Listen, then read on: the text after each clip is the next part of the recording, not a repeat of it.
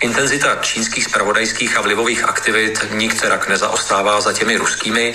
Klíčový rozdíl je však v tom, že zatímco Rusko usiluje o destabilizaci a rozklad svých protihráčů, tak čínským cílem je vybudovat globální komunitu, kde ostatní národy uznají legitimitu čínských zájmů a přiznají Číně respekt, který jí, jak se teda ona sama domnívá, náleží. Česká kontrarozvědka přišla s novým souhrnem hrozeb, kterým podle ní republika čelí. Přední místo mají ve výroční zprávě Bezpečnostní informační služby za rok 2019 aktivity špionů z Ruska a Číny. Varování ale kontrarozvědka přináší víc. Na co by si měl stát podle BIS dávat pozor? A jakou podporu má práce tajné služby ze strany politiků? Je čtvrtek 12. listopadu. Tady je Lenka Kabrhelová a Vinohradská 12. Spravodajský podcast Českého rozhlasu.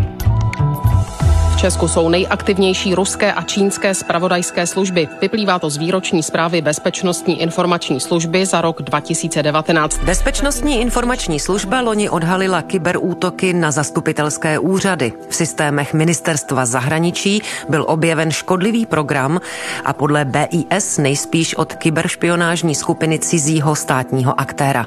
Konkrétní údaje ale spravodajská služba ve své výroční zprávě neuvedla. Klíčové české zakázky z oblasti energetiky a informačních technologií by neměly získat státy, které by toho mohly zneužít. Varuje předtím ve výroční zprávě Bezpečnostní informační služba. BIS označuje za rizikové eh, země, které mají nedemokratický systém a které aktivně působí proti České republice, proti Severoatlantické alianci nebo Evropské unii. Kdybych to schrnul do jedné věty, tak jsme se dozvěděli to, že BIS potvrdila všechny hrozby, které popisovala v těch předchozích letech. Ondřej Kundra je reportérem týdeníku Respekt. To znamená, hrozí tady stále silně vliv ze strany Ruské federace a její špionážní sítě, samozřejmě také ze strany Číny a její špionážní sítě. Hrozí tady kybernetické útoky a samozřejmě Česko je pořád prosáklé korupcí, klientalismem a je tady atak vůči různým veřejným zakázkám a veřejným rozpočtům. Přibylo oproti minulým letům z tvého pohledu něco nového? Úplně ne, což bylo zároveň to, co mě na téhle té výroční zprávě asi překvapilo nejvíc. Přijde mi, že ty výroční zprávy doznali jistého kvalitativního zlepšení po té, co se ředitelem BIS před několika lety stal Michal Koudelka. Já jsem velice rád, že se dnes vláda eh, jednomyslně shodla na eh, nominaci pana Michala Koudelky na nového ředitele BIS. Já jsem rád, že vláda upřednostnila ve svém rozhodnutí kontinuitu, upřednostnila odbornost. Kvalitativní zlepšení spočívalo v tom, že začaly být psané trochu srozumitelnějším jazykem, než to bývalo u zpráv BIS zvykem. V řadách teroristické organizace Islámský stát bojovali minimálně dva lidé s úzkými vazbami na Českou republiku. Vyplývá to z výroční zprávy kontrarozvědky za minulý rok. Jeden islamistický radikál podle zprávy v minulosti z území České republiky odjel bojovat k teroristům v Sýrii a v Libii. Další tady podle tajné služby dřív žil a k takzvanému islámskému státu se přidal v roce 2015. Výroční zpráva taky upozorňuje, že v minulém roce opět sílily aktivity ruských a čínských spravodajských služeb. Rusko využívá k prosazování prosazování svých zájmů, hlavně v ekonomice a bezpečnosti, hybridní strategii, tedy dezinformace, počítačové útoky i agenty mezi diplomaty. Totéž a stejným stylem dělá podle BIS taky Čína. Rusko se podle BIS snaží rozdělovat společnost. Využívá k tomu dezinformace a proruské aktivisty v Česku, říká mluvčí kontrarozvědky Ladislav Šticha. Existují indicie o jejich přímé provázanosti s ruskou státní mocí, čiže jsou přímo řízeni ruskými spravodajskými službami. Přibyly v nich některé konkrétní příklady, právě jak třeba dochází tady k fungování ruské špionáže, v čem ta rizika spočívají, což bylo důležité, protože když nechápe veřejnost ta rizika, tak bezpečnostním služkám státu se proti ním složitě bojuje. Tohle to si dřív BIS neuvědomovalo, s veřejností dostatečně nekomunikovala srozumitelně a to se právě v těch zprávách měnilo ale ta letošní výroční zpráva zůstala stát z mého pohledu na místě. Znamená, že tam není jako přehršel nějakých konkrétních příkladů. Ten jazyk, který by měl být ještě srozumitelnější, se taky neposunul od toho zlepšení, co jsem popisoval. To znamená, když to porovnám třeba s výročními zprávami mé oblíbené estonské kontrarozvědky, kapo, protože ta je velmi srozumitelná, velmi přehledná, psaná příběhovitým způsobem, tak VIS má ještě co dohánět. Pojďme to rozbalit krok po kroku ty věci, které si zmiňoval v úvodu. Tak jak si říkal, ta zpráva zase varuje před aktivitou čínských i ruských spravodajských služeb v Česku. Jak velké riziko tedy aktivity špionů na českém území v tuhle chvíli znamenají? BIS v té výroční zprávě stejně tak jako v těch výročních zprávách v předchozích letech říká, že ty aktivity jsou stále velké Popisuje tady, jaké konkrétní spravodajské služby se zajímají a jsou aktivní na území České republiky. To znamená, v případě Ruské federace jsou to všechny tři páteřní služby. Ona Ruská federace těch spravodajských služeb nebo služeb, které se spravodajským podobají, má celou řadu, ale ty tři nejdůležitější jsou kontrarozvědka FSB.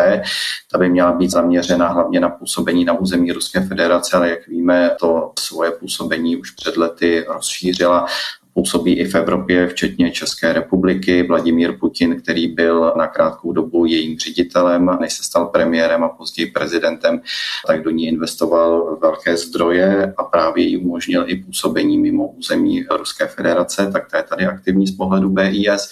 Samozřejmě také rozvědka SVR, která je zaměřena na působení na zahraničí a také vojenská rozvědka GRU. BIS říká, že všechny tři tady zaznamenává a stejně tak tady zaznamenává několik čínských tajných služeb. A dá se z té zprávy vyčíst, jak velký rozdíl je ve způsobu operování obou mocností Ruska a Číny na českém území a v čem vlastně je pro ně Česko zajímavé? Česko je zajímavé pro obě země, protože sami sebe chápou jako velmoci, chtějí rozšiřovat svoje velmocenské postavení, dělají to agresivním dravým způsobem. V případě Ruské federace to má hodně co dočinění s historickým vývojem právě na tomhletom území kdysi dávno, když ještě to bylo carské Rusko, Rusko a ještě předtím bylo ohrožováno ze všech různých stran, protože tam nebyla přirozená bariéra hranic různými nájezdními jinými impérii, Mongoly a dalšími. Takže přirozeným způsobem, jak se proti tomu začala bránit, byla rozpínavost. Tahle ta rozpínavost zůstala, přetrvala, ať už byl v čele car, generální tajemník nebo nyní tedy ruský prezident. Dneska ta rozpínavost má výrazně agresivní podobu a zaměřuje se do okolního území tak, aby se zvětšovalo ruské impérium a zároveň v zemích, jako je Česká republika, se zaměřuje samozřejmě na posílení vlivu v téhleté oblasti, protože Putin a Rusko chápe stále Českou republiku jako svůj satelit, jako svoji sféru vlivu. Česká republika z jeho pohledu je velmi významná v tom, že jsme součástí Severoatlantické aliance a Evropské unie, to znamená, že máme přístup k citlivým informacím bezpečnostního charakteru, politickým informacím, to znamená provádět tady špionáž, znamená dostávat se vlastně k důležitým informacím, které se týkají celého našeho kontinentu. Jsou tady velké zakázky, o které má Ruská federace zájem, klíčová, která rozhodne o geopolitickém směřování Česka do budoucnosti na mnoho desetiletí je nepochybně dostavba jaderné elektrárny Dukovany. Ty termíny e, jsou e, nasledovné. 2021 by mělo být územní rozhodnutí, Soutěž by měla proběhnout 2021. Do konce roku 2022 by měl být vybrán dodavatel. V roku 2029 by se mělo začít stavět a 2036 by měla být ta investice dokončena. Skupina senátorů a poslanců vyzvala vládu, aby z výběrového řízení na dostavbu jaderné elektrárny v Dukovanech vyřadila čínské a ruské firmy. Dopis podepsalo 22 senátorů a 9 poslanců. Jsou mezi nimi zástupci hnutí Stan, TOP 09, ODS, Pirátů a Lidovců. Iniciativu skupiny opozičních poslanců a senátorů odmítají třeba komunisté. Jejich předseda Vojtěch Filip řekl, že nevidí důvod, proč někoho z tendru vyřazovat. Čína, řekněme, nemá přímý zájem na to nějakým způsobem tohleto území si, kde žijeme, přímo podrobit, ale zase nás může brát jako odrazový můstek do Evropy. Myslím si, že zájmy Číny a Ruské federace v něčem jsou podobné, vyplývá to z jejich strategických materiálů.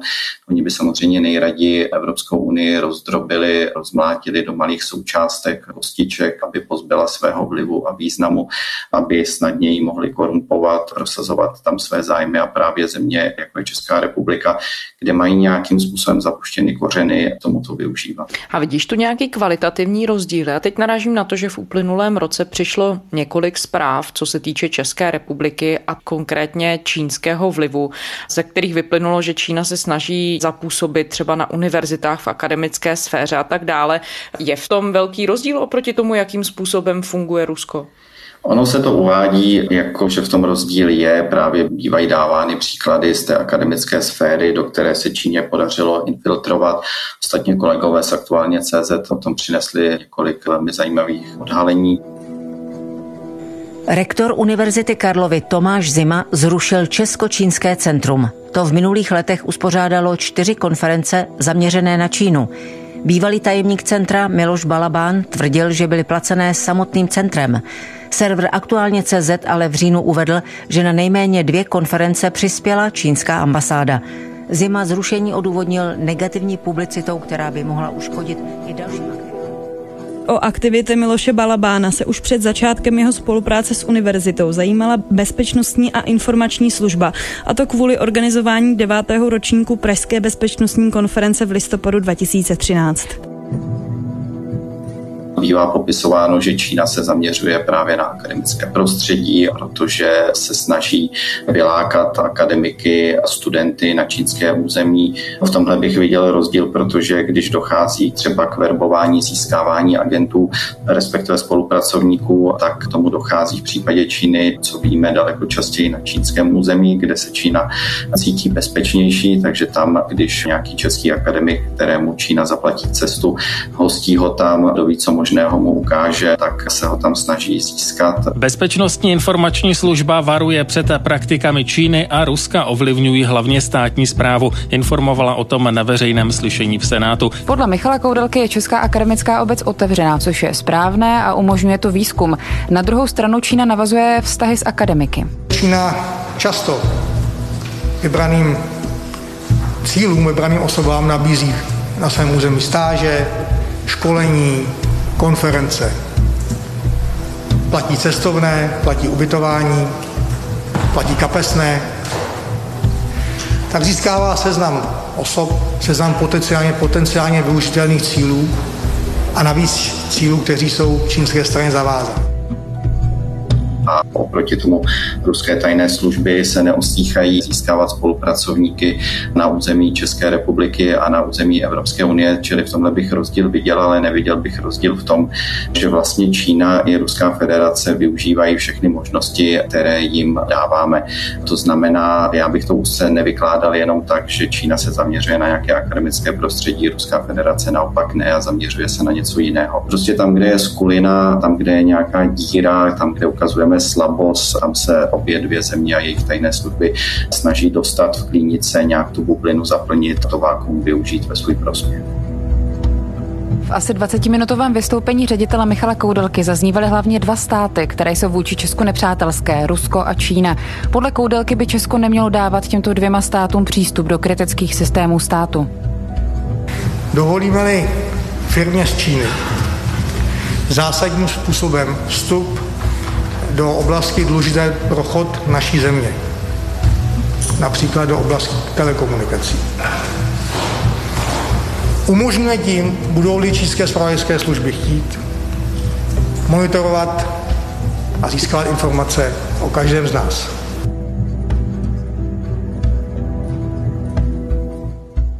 Ondřej, ty se tímhle tématem zabýváš léta. Vyplynulo ti něco konkrétního o tom, jaké možnosti obrany Česko v tomhle ohledu má? A teď můžeme porovnávat třeba se zeměmi, ty jsi zmiňoval Estonsko a tak dále, porovnávat se zeměmi podobné velikosti. Jak schudná varianta je třeba vypovídání podezřelých špionů ze země a tak dále. Existují tu nějaké efektivní možnosti obrany? Efektivní možnosti obrany samozřejmě existují. Za ta léta, co to sleduji, jsem vysledoval celou řadu věcí a ta nejdůležitější pro mě je, že Česko tyhle ty možnosti dostatečně nevyužívá. Já jsem se domníval, když odchází Británie z Evropské unie, která po velmi složitých peripetích, kdy nejdříve, když byl před mnoha lety otráven a vlastně zavražděn ruskou kontrarozvědkou FSB na britském území Aleksandr Litvinenko, bývalý ruský agent, tak ona Británie stála na místě, rozhoupávala se, trvalo jí to hrozně dlouho.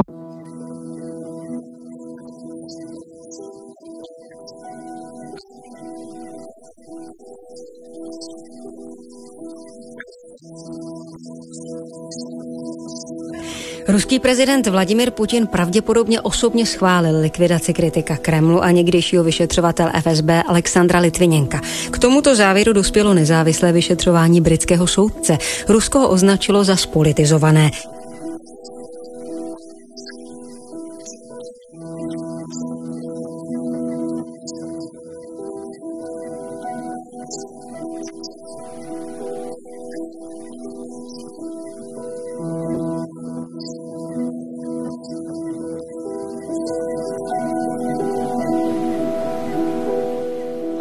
Nakonec vedle toho, že tam proběhl soud s těmi možnými vrahy, tak začala mít takový jako razantnější, dravější postoj k Ruské federaci, snažila se uvnitř Evropské unie stavět bariéry vůči Ruské federaci, potom ještě přitvrdila, když došlo k další otravě na britském území, tentokrát agenta Sergeje Skripala bojovou látkou Novičok. Británie byla zemí, která zvedala ten prapor, že je nutné se bránit proti pronikání ruského vlivu, protože jižní křídlo Evropské unie, ty jižní státy, logicky to tak necítí. Státy, které jsou dále od těch ruských hranic, to také tak necítí. Myslel jsem si, že tenhle ten prapor by mohla zvedat Česká republika, protože má přece přímou historickou zkušenost s tím, co to znamená, když je tohleto území podrobeno sovětským svazem, tím impériem. Je to v našem národně bezpečnostním zájmu se tak snažit, ale zatím si myslím, že nic takového tady nedochází. Ty zdroje tady jsou velmi omezené na tu obranu. Máme tady samozřejmě kontrarozvědku BIS a některé další tajné služby, které se snaží, řekl bych, seč můžou, ale jejich zdroje jsou limitovány personálně, finančně a nemají dostatečnou oporu v politicích. A v tomhle mi přijde Česko zranitelné. Měla by se tady dobudovat síť na institucionální úrovni takových center proti hybridním hrozbám. To působí jenom na ministerstvu vnitra, ale dokumenty české vlády počítají s tím, že by taková centra měla vznikat na dalších páteřních úřadech v České republice. Nikdy k tomu nedošlo. Centrum si můžete představit jako vlastně nedílnou součást běžné činnosti ministerstva. Představuje Centrum proti terorismu a hybridním hrozbám jeho koordinátorka Eva Romancovová. Tým asi 20 expertů sedí v několika kancelářích v budově ministerstva vnitra na Pražské letné. Zaměřovat se budou na aktuální témata z internetu a z médií a budou ověřovat, jestli nejde o zavádějící informace. Lidem bude centrum nabízet výsledky třeba na Twitterovém účtu. Nové oddělení spadající spadající pod ministerstvo vnitra kritizoval během svého vánočního projevu prezident Miloš Zeman. Nepotřebujeme cenzuru, nepotřebujeme ideovou policii, pokud máme i nadále žít ve svobodné a demokratické společnosti. Ministerstvo vnitra slova o cenzuře odmítlo. Mohli bychom vypovědět daleko víc špionů z ruské ambasády. Tradičním argumentem bývá, že to není možné, protože z té české by Ruská federace vykopla naše diplomaty a to by paralizovalo fungovalo to české zastoupení, které je menší než je to ruské tady v Praze, ale já tohle to beru za výmluvu, protože máme příklady států, třeba při NATO došlo k snížení počtu ruských špionů dramaticky a prostě jde to udělat. Přijde mi, že zatím tu hrozbu nějak jako cítíme, ale nic moc proti ní neděláme.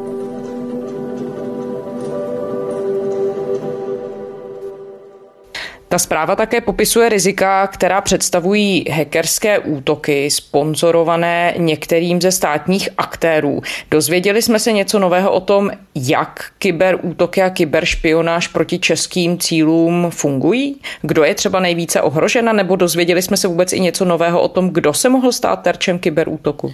Ta zpráva letošní vlastně potvrdila už ta zjištění z těch předchozích let. Některé důležité instituce Úřady České republiky čelí hackerským útokům ze strany jiných státních entit již delší dobu. Letos tedy BIS tvrdí a píše, že tady zaznamenali pravděpodobně ruského aktéra, který se snažil útočit na sítě ministerstva zahraničí a zároveň informuje o tom, že zaznamenala snahu proniknout do sítě společnosti Avast, velké počítačové firmy, ze strany aktérů spojených s Čínou. Tohle to je věc, která tady je známá z těch předchozích let, ne třeba konkrétně ten Avast, ale to, že se tady Čína a Rusko snaží kyberneticky působit. Já jsem v některých svých článcích popisoval, jak dokonce v jeden čas čínští a ruští hekři byli v jednu tu samou chvíli v sítích ministerstva zahraničí. Oni nespolupracovali, ale zároveň si tam nijak nepřekáželi. V tomhle tom si spíš myslím, že BIS potvrzuje trend, který tady delší dobu máme.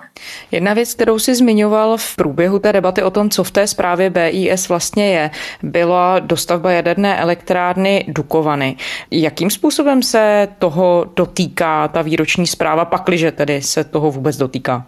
Ta výroční zpráva se toho dotýká, řekněme, okrajově, ale je to tam zmíněno. Je to tam zmíněno opatrně v takových náznacích, je to tam zmíněno víceméně mezi řádky, že tady jsou důležité energetické a infrastrukturní projekty a že kdyby spadly do těch špatných rukou, ale ty špatné ruky tam z pohledu rizik nejsou jmenovány, ty země tam nejsou jmenovány, takže by to představovalo jako výrazný problém. Ta zpráva kolem toho našlapuje, zároveň je pravdou, že česká vláda má od BIS a dalších bezpečnostních složek státu k dispozici již nějaký čas. Dokumenty, materiály, utajované materiály, které to rozpracovávají konkrétně které tedy podle mých informací dospěly k tomu, že největší problémem, největším rizikem by bylo, kdyby tuhle tu zakázku dostala právě Ruská federace a Čína, které by ji mohly zneužívat ke geopolitickým účelům, které by se mohly snažit ovlivňovat politické dění v České republice, ale v téhle výroční zprávě to úplně takhle řečeno není. Já si to vysvětluju částečně tím, že ředitel BIS Michal Koudelka je ve velmi komplikované situaci, protože Pražský hrad se mu v úvozovkách snaží uříznout hlavu, snaží se ho zničit dlouhodobě. Prezident Zeman vůči němu vede velmi silnou ofenzivu a snaží se získat a okolí prezidenta Zemana, které, jak víme, je pro ruské a pro čínské, tak se snaží získat kontrarozvědku pod svůj vliv a u řediteli BIS se příští rok bude rozhodovat, jestli v té funkci bude pokračovat na další funkční období. Takže si myslím, že tady se hraje zároveň okolo toho velmi složitá mocensko-taktická. A jste smířen s tím, že eh, ředitel BIS nebude kvůli opětovné kritice prezidenta povýšen do generálské hodnosti? A proč by nebyl? Protože prezident říká, že není mužem na svém místě. Já o tom nevím, já jsem panem prezidentem mluvil nedávno při jmenování pana Petříčka za ministra zahraničních věcí a vysvětlili se nějaké nedorozumění a pan prezident eh, mi slíbil, že ho bude jmenovat generálem. Prezident Miloš Zeman ani na potřetí nevyhoví návrhu vlády a nejmenuje ředitele Bezpečnostní informační služby Michala Koudelku generálem. Prezident Miloš Zeman jmenoval sedm nových generálů, odmítl ale povýšit šéfa Bezpečnostní informační služby Michala Koudelku. Prezident Miloš Zeman ani na popáté nepovýší do generálské hodnosti ředitele Bezpečnostní informační služby Michala Koudelku. Prezident práci Bezpečnostní informační služby dlouhodobě kritizuje. Kontrarozvědka ve svých zprávách opakovaně upozorňuje na nebezpečí ruských nebo čínských špionů působících v České republice. To napětí mezi ředitelem kontrarozvědky a Hradem není tajemstvím. On ho prezident už také po páté odmítnul povýšit například do hodnosti generála.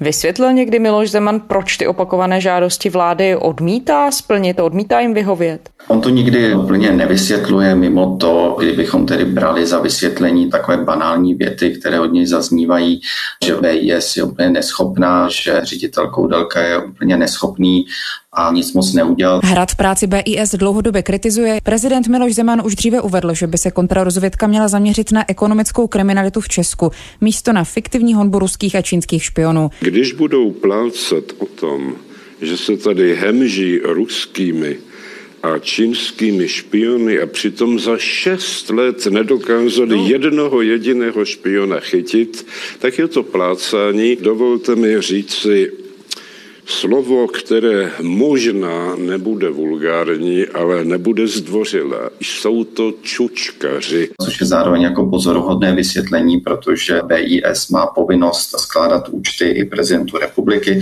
Prezident republiky má právo žádat si její zprávy, má právo žádat si informace a výstupy od BIS. Prezident republiky měl opakovaně v minulosti možnosti, kdyby byl skutečně nespokojený s prací BIS na základě těch informací, které které od BIS dostává, si tedy pokoušet zjednat pořádek, mohl o tom jednat s premiérem Andrem Babišem, mohla se tím zabývat na jeho podnět vláda, mohl jí vytknout kontrarozvědce BIS něco konkrétního. Místo toho se jí snaží zdiskreditovat na venek, což je velmi znepokojivé, protože BIS má sloužit bezpečnostním zájmům státu a tyhle ty bezpečnostní zájmy státu jsou klíčové pro udržení svobody a bezpečí v této zemi a jak vidíme, Miloš Zeman to narušuje. Takže si musíme klást otázku, co je jeho skutečným cílem. Podle mě jeho skutečným cílem když zároveň není schopný zdokumentovat, v čem tedy podle něj BIS tu práci neodvádí dobře, tak je zabránit podle mě nějakému ohrožení, které cítí lidé okolo Miloše Zemana, protože BIS se jim může dívat pod prsty a může se dívat na jejich propojení právě na Rusko, na Čínu a zároveň víme, že třeba prezident Zeman chce přiřknout dostavbu Dukovan, což řekl veřejně Ruské federaci. Když BIS dala vládě zprávy, které jdou proti tomu, tak je to samozřejmě proti jeho zájmu, stejně jako Miloš Zeman podporuje některé čínské instituce a firmy, jako je třeba Huawei. Pan prezident v průběhu jednání vyjádřil solidaritu se společností Huawei a vyjádřil také přání, aby se společnost Huawei podílela na digitalizaci České republiky, včetně sítí 5G. Tam za sebe BIS upozorňuje na problémy, na bezpečnostní rizika. BIS prezidentovi překáží proto se jí snaží prezident, což jde ale proti bezpečnostním zájmu téhleté země zbavit. A jak rozumíš tomu, že prezident Zeman i veřejně oznámil, že předloží dokonce materiál vládě, kterým zdůvodní to své rozhodnutí odmítat povýšit do hodnosti generála Michala Koudelku. Jednak víme něco bližšího o tom, co by v tom materiálu mohlo být. A jednak je to praxe, když se díváš na fungování zpravodajských služeb v okolních zemích, která by byla běžnou normou, že by řešil například prezident nebo šéf vlády tímhletím způsobem spolu spory nebo svůj nějaký diskomfort s vedením zpravodajských služeb?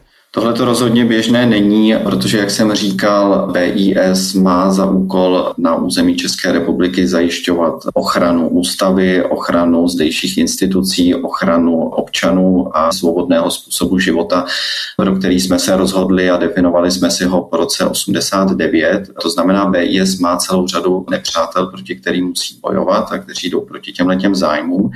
No a zároveň do toho přichází prezident, který vůči těmhle těm nepřátelům BIS veřejně spochybňuje. To znamená, oslabuje tu instituci navenek, dělá ji vlastně zranitelnější, nutí zabývat se jinými věcmi, obhajobou samou sebe, místo tomu, aby tu energii, čas, potenciál věnovala právě tomu, na co se má soustředit. Takže tohle je úplně bezprecedentní útok, který samozřejmě v některých zemích čtu a tam se odehrává, ale je to velmi ojedinělé, je to spíše v nějakých jako totalitářských zemích, banánových republikách, ne v nějaké demokratické zemi Evropské unie nebo Severoatlantické aliance. V tomhle ty kroky Miloše Zemana jsou vlastně velmi rizikové, velmi nebezpečné. Kancelář prezidenta republiky připravuje materiál, který se týká ředitele bezpečnostní informační služby Michala Koudelky. V rozhovoru pro Mladou frontu dnes to řekl prezident Zeman. Já jsem se snažil s kolegou Jaroslavem Spudným, když jsme o tom psali, získat ten materiál, o kterém mluvil prezident veřejně, že tedy připraví nějaký materiál, kde to všechno bude popisovat, co vlastně BIS nedělá dobře a Michal Koudelka z Hradu nám ho odmítli vydat, protože tvrdili, že tam jsou utajované skutečnosti, což je taky mimochodem zajímavý detail, protože prezident řekl, že to předá při nejbližší v nějaké večeři premiéru Andrej Babišovi. Utajované skutečnosti se nepředávají při nějaké večeři, na to jsou standardizované postupy, čili i v tomhle Miloš Zeman porušuje to, jak by se mělo v takových věcech postupovat. Myslím si, že to bude podobné jako s řadou jiných zemí Zemanových prohlášení z minulosti, když byl premiérem, on tady měl svoje kufříky, kde říkal, že taky budou nějaké otřesné informace, jak třeba tehdejší ministerstvo vnitra tady rozjíždí policejní stát. Předseda poslanecké sněmovny a sociální demokracie Miloš Zeman nevidí jediný důvod, proč by se měl omlouvat za své výroky o údajných nezákonných aktivitách Bezpečnostní informační služby a ministerstva vnitra. Baštova komise uzavřela tuto středu prošetřování tzv. Zemanových materiálů konstatováním, že nepotvrdili ani nezákonné propojení ministerstva vnitra a kontrarozvědky, ani náběh k policejnímu státu. K politické zodpovědnosti se Zeman hodlá přihlásit pouze tehdy, když se prokáže, že za výrobou těchto materiálů stála sama sociální demokracie. Ukázalo se, že to byly lži a nesmysly. Myslím si, že ani tenhle ten materiál nebude mít, jestli vůbec nějak jako vznikne nějaký silný obsah, ale že spíše jde o takové mocenské vrtění vůči veřejnosti, vůči médiím a vlastně vytváření tlaku na premiéra, aby neprodloužil to funkční období Michalu Koudelkovi. Premiér bude v prekérní situaci, protože by o tom měl rozhodnout ještě předtím, než Miloš Zeman rozhodne po těch dalších parlamentních volbách, jestli se Andrej Babiš stane skutečně premiérem. Myslím si, že post ředitele BIS v tom bude hodně sehrávat roli. Když teď, Ondřej, odhledneme od jmén a osob a obsazení a čistě se podíváme na to, že se tu tedy vede nějaký spor mezi prezidentem, šéfem zpravodajské služby BIS. Do toho nějakým způsobem můžou vstupovat i jiní hráči, včetně třeba premiéra a dalších osob. Do jaké míry se tohle všechno může podepisovat na chodu té zpravodajské služby a vůbec na schopnosti potom její identifikovat různá bezpečnostní rizika a na druhé straně na schopnosti těch důležitých aktérů se těmi varováními například řídit? Samozřejmě se to na její akceschopnosti může nějak podepisovat. A myslím, že ta služba funguje standardně, to znamená, jsou tam nějaké profesionalizované mechanismy, postupy, dělá to, co má dělat, čemu byla vlastně zřízena. To vidíme i na této výroční zprávě, o které jsme se bavili ale, a to je nutné si připustit, část mentální kapacity nejvyššího vedení BIS nepochybně musí zaujímat a zaobírat se myšlenkami, proč to prezident dělá, co to dělá, jak vůči tomu ubránit nejenom sebe, ale především celou službu, tu instituci jako takovou, protože je tady velké riziko, že by si tam Miloš Zeman mohl prosadit nějakého svého člověka. A potom by se velmi rychle mohla otočit to zacílení a směřování BIS pod novým vedením by mohla dodat vládě novou zprávu, ze které by už nevyplývalo, že Rusko a Čína jsou rizika pro dostavbu Dukovan, ale že jsou vlastně jako v pořádku. Mohla by vydat zprávu, že Huawei není riziková firma, mohla by přestat publikovat, že Rusko a Čína jsou agresivní na našem území, že tady mají zřízené velké rezidentní špionské sítě. No, tohle se tady hraje především, takže to je něco, co samozřejmě vedení PIS musí do nějaké míry řešit místo toho, aby řešilo na 100% jenom to, k čemu ta instituce byla zřízena. Ondřej Kundra, reportér listu Respekt. Ondřej, děkujeme. Díky. A to je ze čtvrteční Vinohradské 12 vše. Děkujeme vám za poslech. Vrátit se k nám můžete kdykoliv na stránkách serveru iRozhlas.cz a také ve všech podcastových aplikacích. Naše adresa je vinohradská12 zavináč rozhlas.cz. To byla Lenka Kabrhelová. Těším se zítra.